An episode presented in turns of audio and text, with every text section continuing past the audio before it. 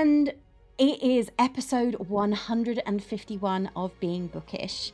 Yeah, the format is going to be slightly different again, but this week I'm doing a sort of crossover with Lorraine from Once Upon a Nightmare as we are doing the book and the film in separate episodes. So you want to find out what happened in the film? Listen to hers. You want to find out what didn't happen in the book because we are not going to be spoiling it. you can listen to mine. This week we are talking about a 1938 science fiction novella titled Who Goes There. It was originally published under the name Don A. Stewart, but the author was John W. Campbell Jr., who was writing from 1937 right up until 1971 when he passed away. You may well be more familiar with it under the title The Thing from Another World or The Thing, the 1982 film by John Carpenter. Anyway, we are talking the book, and I'm going to give a very, very brief summary, and then Lorraine and I are going to get into it. Hey, Lorraine.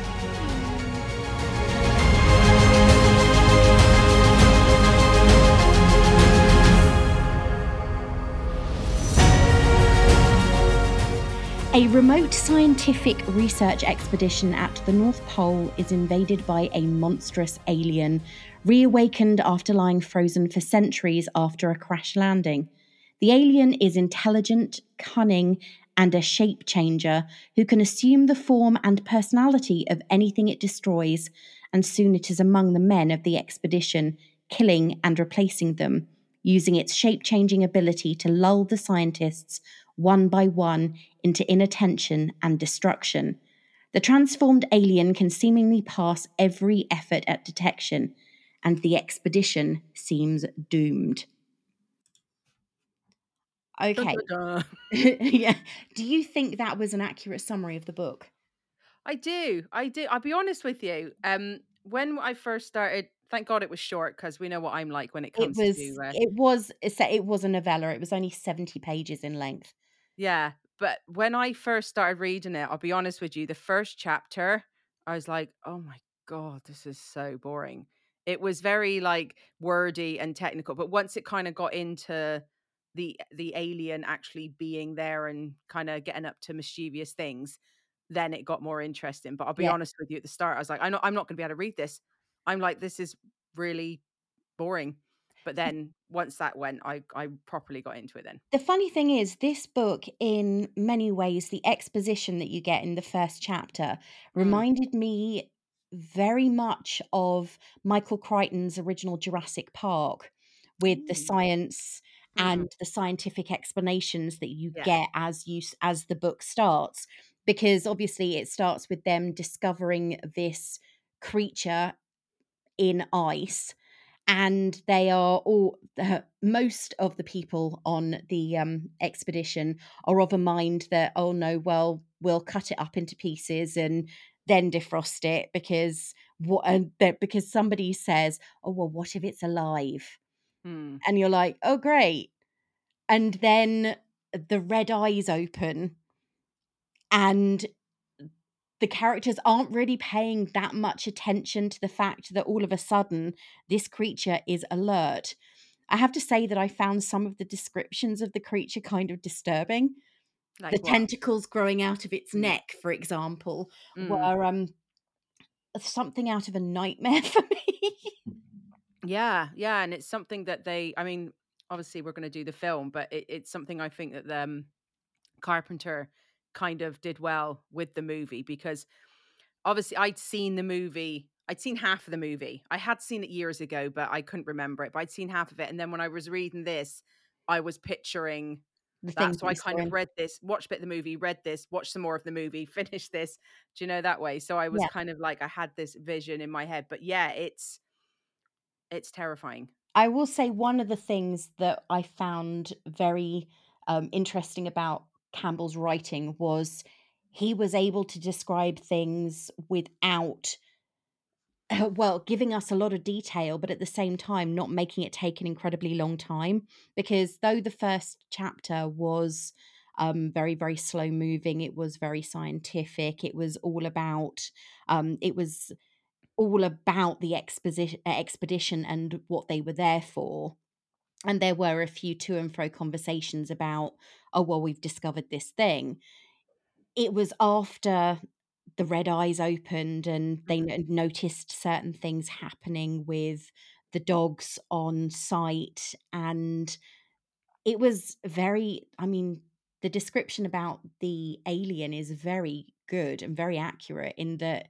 he was playing this thing was playing the individuals against each other to the point where they were going to self-destruct Yeah, I, and I I must admit that those types of stories, whether film or book form, I find them really interesting, fascinating, but also really frustrating because I mean, obviously the situation that they're in is very different to, you know, everyday life, but it's, you know, another one of those things that it just causes so much disruption mm-hmm. between them all in the sense that nobody now trusts each other. You know, everybody who could it be? Is it you? Is it because because it takes on the form and then everyone's just constantly wondering like who it is and you see people kind of almost losing their mind and there's a lot of arguing and shouting and all this kind of stuff and it's it's things like this I kind of sometimes think, can you not just work together? But in situations like this, and that we always see, people just can't. Fear, I suppose, plays a big part of that. And like, look where they are. They're in the middle of nowhere in Antarctica. Like, and I, they, you know, it's not exactly um, a time where you could just pick up a mobile phone and call someone to come and help you. So they're just like isolated in this place, and everyone's scared. No one's experienced it before and they just don't know what to do and it just turns into this kind of like you know shouting blaming it's you you know who do we trust and i find those things fascinating but also really frustrating at how people i just feel like going would you just all calm down and just have a chat and it is very much in a way it is very much like a closed room agatha christie mystery hmm or knives out yes where they are who do we trust? It could have been you. You had a motive. You've been acting really weird.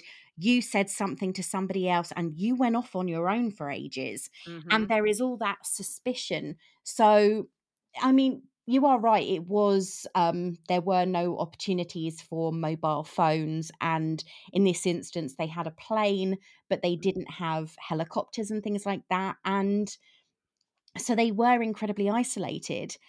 But there was also a, a certain timelessness to it mm, because you could see this happening today. yeah Because if Wi-Fi went out or the electricity cut out or they the generator wasn't working or there was a serious storm, they would still have been isolated, stuck in the middle of nowhere, and the the human the nature of the human being as it is you'd have still had that suspicion and that lack of trust in a person who previously would have probably been stitching you up or giving you a meal. yeah it's it's it's kind of a strange thing to me because when i because especially because of the isolation and you know that you know you can run to the next house or the next town or whatever and it's it's always like baffles me when you know i would like to think i would sit down and go look we're all scared. Let's come up with a plan. But i i, I think the timeless thing is right because you know i mean i've never been to antarctica but i presume you know the wi-fi probably isn't as great as it is here like and the Wi-Fi isn't exactly great here all the time either. yeah exactly so i you know i can imagine that being places like that it is very isolating and you know you can't just run away and you know because what are you going to run into a polar bear um but I just I don't know. I just think it's the perfect kind of location as well. And I know we get this in all types of films and and books probably. I know you read more than me, but I think when these types of things happen in such an isolated area, it makes it better because it has because people don't have that backup of just popping out the door into town, run into a police station, run in for help, you know, running to get a phone off someone. And that's what I I, I love um, stories where I know the people are so unbelievably screwed because there's nowhere to go. And I know that probably makes it sound a bit, a bit messed up, but I do. That's one thing about this uh, book and film that I enjoyed about it because what what can we do? What are we supposed to do in this situation? You know? I think that's also playing on your fears Mm. because you are I mean as society is so used to having access to certain things. I mean we grew up in the 80s and we didn't have the internet we didn't have mobile phones. Thank God. if yeah we didn't have um rewind and fa- fast forward and pause on our tvs uh, all of these things that we take for granted now we didn't have. And if you think about the fact that these people wherever whatever time they were they were living in the likelihood is a lot of those things that we rely on and they rely on on an everyday basis they wouldn't have access to as easily Mm. so they would be calling out for help using whatever method they had they Yeah. would be finding that if they did get access to some if somebody did respond to their call for help given the situation they were in would that be a good thing Well, I think when I was saying there about, you know, running out to get help and stuff, the irony to that is we live in a world where people aren't as helpful as they, you know, no once were. Like, you know, it's not like you would run out into the street and trust the first person you see. You might out of fear, but I think with stories like this, if you know certain films like Alien or something are to go by, you kind of think to yourself, if they were to call, you know, the authorities and be, this is what's happening, you know, the authorities don't care about those people.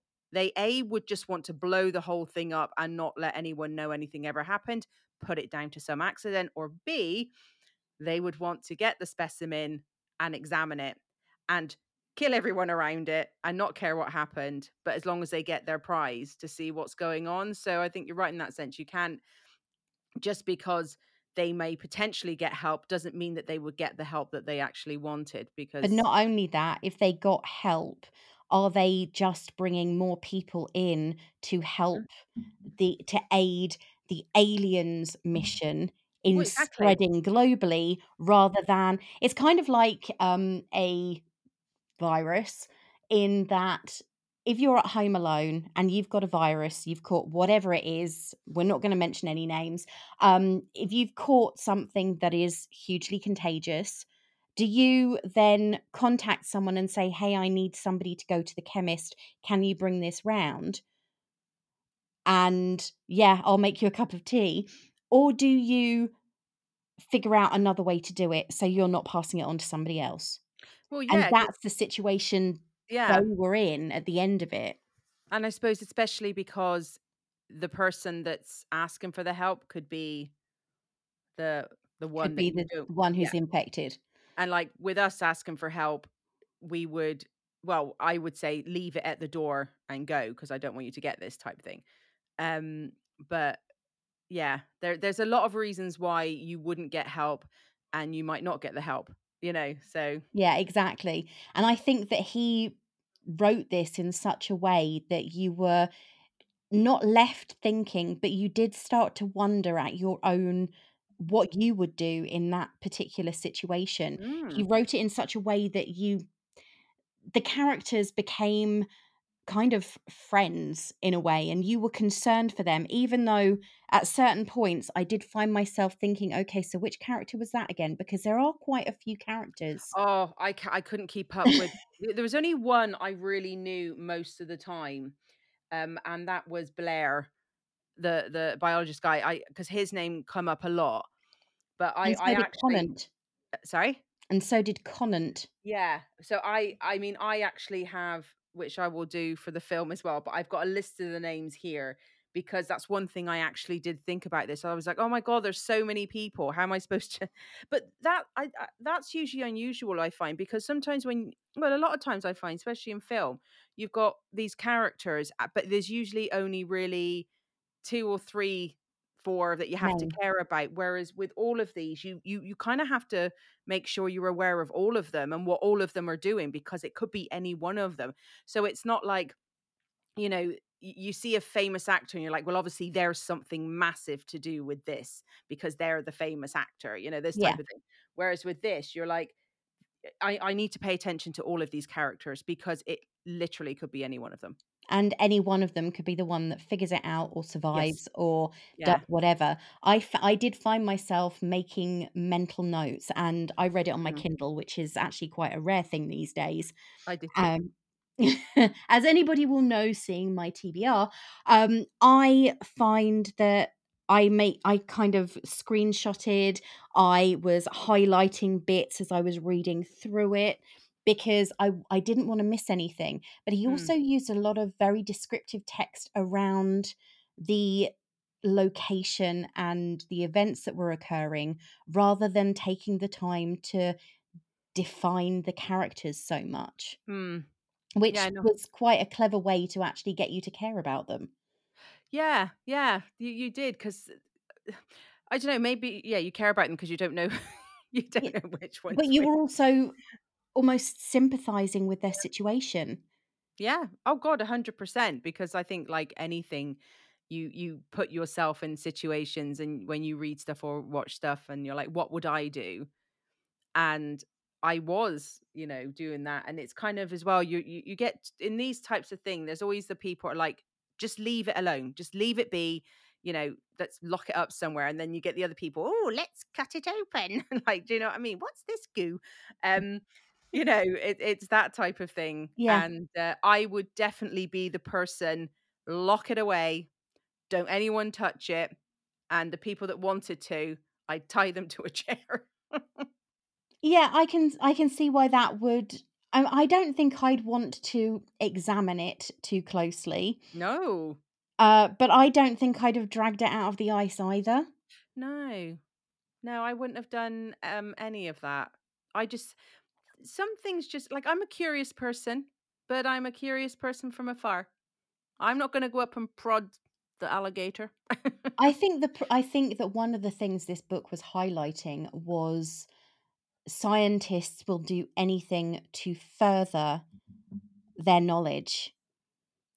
yeah, and I get like I I think one of the reasons I struggled with the first episode is because science it's not my thing. It really isn't and it bores the ever living life out of me. And I I I'll be honest with you, I would love to be one of those people that could sit and read it, but I was I actually thought I'm not going to be able to read this because it was like you said, the first um chapter was all that kind of talk, and I was just like, nope, this is not up my alley. So luckily, it it went into more of my language Yeah, because it it moved on. into the Yeah, sort of science fiction action rather yeah, than the science science. specifics.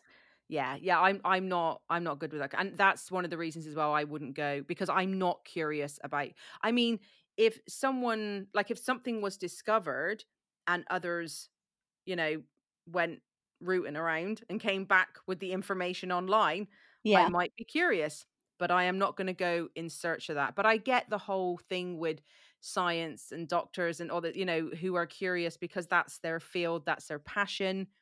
So I can see it, but at the same time, if you're going to do it, it needs to be in an extremely safe environment where if anything does go wrong, you know, you're the one that gets it, not everyone else around you.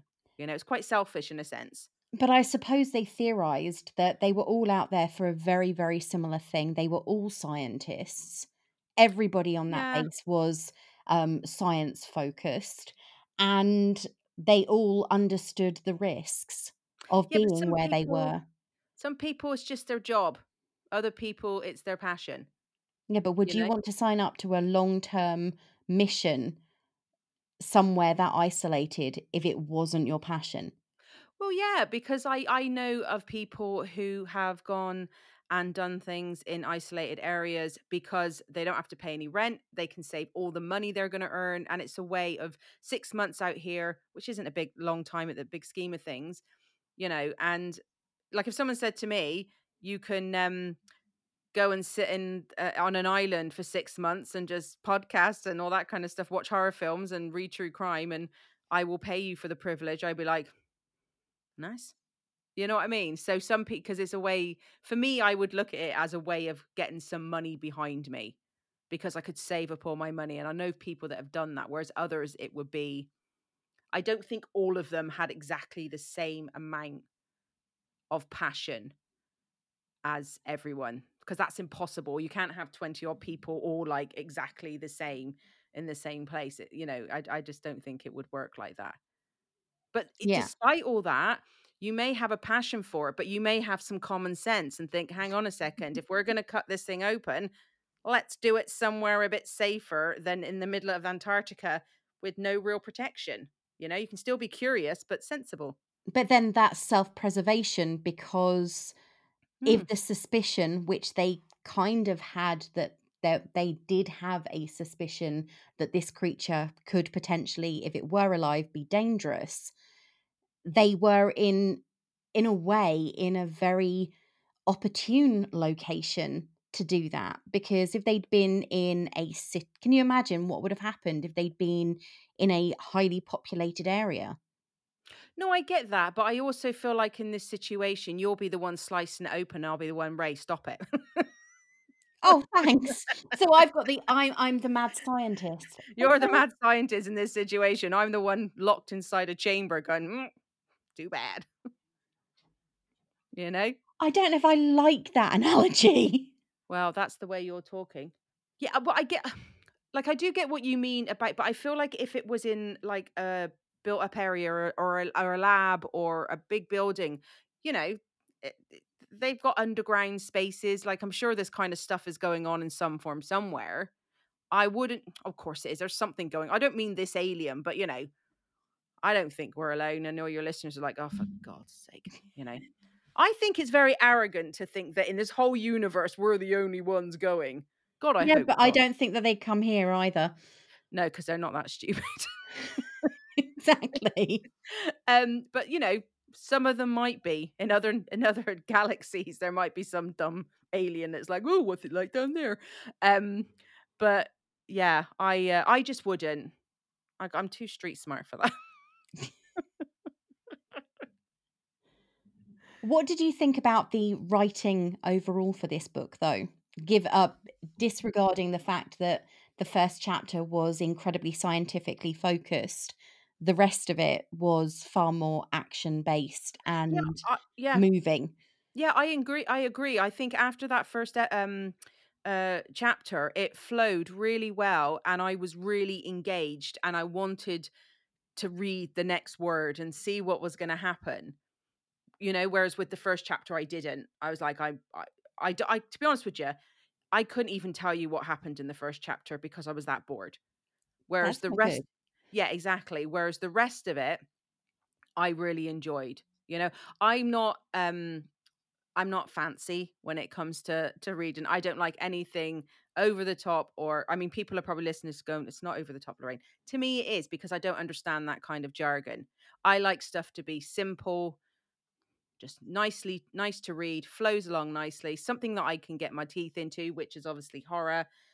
And uh yeah, so I enjoyed that. But take the first chapter out and just be like they're doing some research, chapter 2. Did you know that there was actually a full length extended manuscript published of this book? I did not know that, Rachel. Yeah, in 2019, the extended manuscript was published under the title, which I think is kind of appropriate, really Frozen Hell. Yeah. Yeah, that that's actually a good uh is it like out there to read or was it like did you I say it it was released? published, Oh, so published. I'm guessing it was. It was also published under the title The Thing from Another World. Yeah, I know I didn't see that, but um yeah, no, I didn't. Are you going to read the other one? No. I don't know because I, I'm I'm one of these people that I like science fiction, but I prefer outer space science fiction to um, you know, traveling in spacecraft and exploring other planets rather than oh look, something's invading and it's going to take us over. Yeah, no, I don't mind that. I like I like science fiction myself, but I I like all kinds. So I do like this type of um thing. I You think like because more to me horror just science fiction. yeah, and and, and I like I like science fiction in general. Um well, some of it, not all of it. Um but I think for me, science fiction isn't real.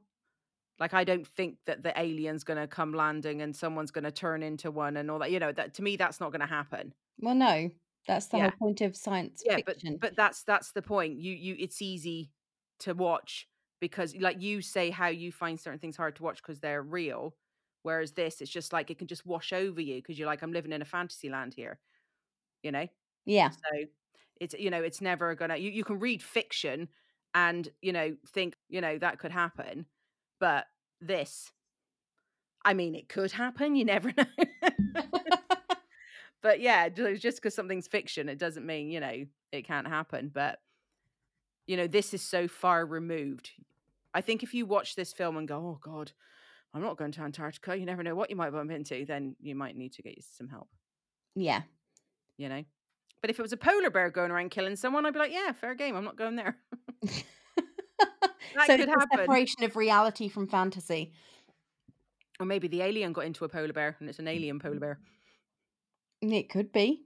yeah so yeah but um overall i i, I enjoyed it Would you read anything more by this author? Bearing in mind he has he has quite a large back catalogue. I would. Off of the back of this, I would. So I would. I don't know what else he has. Um oh, there's one here. When the atoms failed, 1930. Um yeah, I would. But you know me, I'm not great with the sitting down and reading. No, But at the same time, these books aren't well, these novellas aren't incredibly long. He Oh no, no. he Yeah. tended to write and focus far more, it seems, on the shorter novel or the shorter story. And I'll be honest with you, for me, I prefer that because in general, with um like even when I'm reading like true crime and stuff like that, I'm not a big fan of over the top details. Like when Deb tells me about Game of Thrones and it takes five pages to describe a piece of beef, like, do you know what I mean? I just I that would bore the ever living hell out of me. I don't like oh, I, I I struggle to write like that. Like when I would do essays and stuff like that, I just can't go into all the detail. I find it boring. I'm like I'm very much a person let's just get to the point. and i'm like that in all parts of my life so when i'm reading you hand me a book this short i'm like grand he's getting to the point you know whereas if it's 900 pages i'm like no there's going to be stuff in that that's going to bore the hell out of me and i can't be arsed with it you know so Yeah, I won't loan you any of the books on my bookcase. yeah we're like we're not doing is it it that isn't is it it that's like a thousand pages It is. I think it is around a thousand. I think about eleven hundred pages. yeah But like lots of books these days seem to be. They like to call them chunky novels, and I've got a lot of them, and there are a lot of them. But then uh, I think that some of the size has to do with the way that it's been bound. Because I'll look at certain books that are 400, 500 pages long, and they're thinner than a book than a book that is 360, purely mm, because of the thickness of the paper, the way that it's been bound, the cover, and everything else. So it's it is a lot to do with perception. But Stephen King's, I think his a, a large number of his 80s novels are incredibly hefty yeah and he seems to be returning to that style of writing again in in the last few years Yeah. No, I and I just I wouldn't have the time. I just wouldn't have the time to sit down and um read that much. It just wouldn't happen. And but to be honest with you, I'm happy with how I I do it. Like I think that's the thing about reading is like I know there's snobs out there and I have no time for them um who judge people on how they read, but it's it's a personal thing. So if yeah you i want to read agree 10 books a month or 50 books a month or one. That that's it's no one it's up to you it's what you enjoy you know and that that's the the the joy of it um is that you can you know do it at your own pace apart from when i have to come onto your show and then i'm like shit better get this done. Yeah it's one of those things that occasionally you have to suffer through yeah so i mean i'm happy to do the short ones and i'll do the longer ones it's just i need a bit more time i'd love to do more reading i just don't have the time to do my podcast but i suppose i'm reading i'm just not reading sitting reading a book Exactly. But also, if you can, there are a lot of authors who publish novellas in Mm, multiple genres, and a yeah novella is something that you can easily pick up and put down. And as most of them are under 120 pages, you still get a full story, and it's not. I don't think there's anything wrong in reading short stories. I'm not a massive fan of them personally, Yeah. but that is my personal feeling. I think that you read what you want to read. Well, exactly, exactly. Because I mean, you you're a big reader, but I'm there's sometimes you're texting me going, "Oh my god, you know this book is, I can't get into it. I don't want to read it." Like, do you know what I mean? Yeah. So everyone has their, you know, what they like and and and dislike. But yeah, no, I enjoy the short ones because I know I can, and as well, my memory is is so bad. If you give me a short one, there's more chance of me remembering it. Exactly. Well, that's it though. I mean, the fact that you enjoyed this and it's another author Mm. that you weren't aware of because No. I mean, how many people think, "Oh, right, well, I'm going to look at this obscure author from 1938." Not many. No, i've Because never heard of him. No, to us, he is obscure. I mean, I am I have no doubt there are t- hundreds, if not thousands, of science fiction readers out there who are going, "What do you mean you'd never heard of John W. Campbell?" But it's it's not a genre that I tend to pick up. It's Yeah, not a genre that you tend to pick up very often. And he had focused intently on writing short stories and novellas that are published that were published in the 1930s in fanzine, well, magazines and things. Exactly, but it's it's impossible to know every author, every Yeah, film. absolutely. I mean, sometimes I um I was chatting to my friend yesterday and I mentioned Garth Brooks and she says, "Who's Garth Brooks?" And I was really taken aback by that. Isn't That he she, a country singer? yes. But I but but because when I was in Ireland at the time when he was massive, I mean, he was like massive, like, you know, and I was so I was like really taken aback that she didn't know who he was, you know? Um, but like again, it's she's not into country music and it's impossible to know everything. So do you have any final words on who goes there? No, not really. I just glad I read it. And I would recommend um if any of your listeners haven't, just pick it up and you know, ignore if you don't like the first chapter, and keep going. you know, it's like when you watch a TV show, the first episode can be a bit, oh, and then you get in proper get into it, like you know. Oh, absolutely. I think for me, it's a, a lot of the time it's the first season. So Yeah, like Mindhunter, the first episode, I was like, I'm not watching this, and I didn't, and I went back to it about two years later. So you know, it's it's just um, I've done that with books. I've read the first half of one and then gone back to it. I think one of them I left left for five years. And then I went wow. back to it. I reread a few of the earlier chapters and then carried on from where I'd reached. yeah, And I finished it and I enjoyed it. Unfortunately, that didn't happen with the most recent one I did that with, but yeah, that's another story. I don't want to make any more ACOTAR fans angry. but um, yeah, no, and I like we're doing this crossover thing, and we're going to do more of those. So uh, I mean, we've already got the next month's plan, and that book's short as well. Basically, I'm just finding films that have really short books. So I can fit them into my schedule and still get my reading well, done. you you you probably read this in half an hour. I uh, this weekend, to be fair, no, it's been a bit of a weekend. Uh, but that was Who Goes There by John W. Campbell Jr., also published under the name Don A. Stewart. And you can find the full length novel if it's still available. It was published originally in 2019 as Frozen Hell by John W. Campbell Jr. I'm going to now go. Lorraine, where can people find you?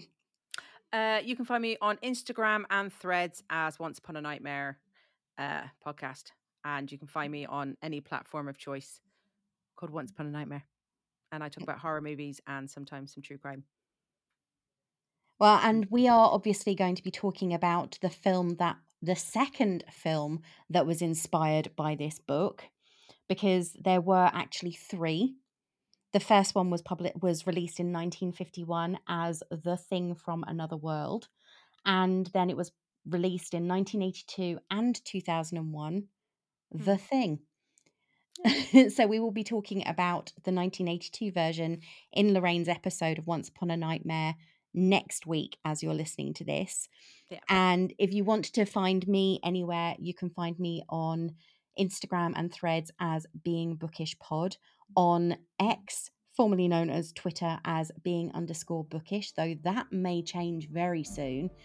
I'm on TikTok as Being Bookish Reviews, and I ha- obviously I have my website where you can find the back catalogue and all of my spoiler-free book reviews, and that is beingbookish.co.uk.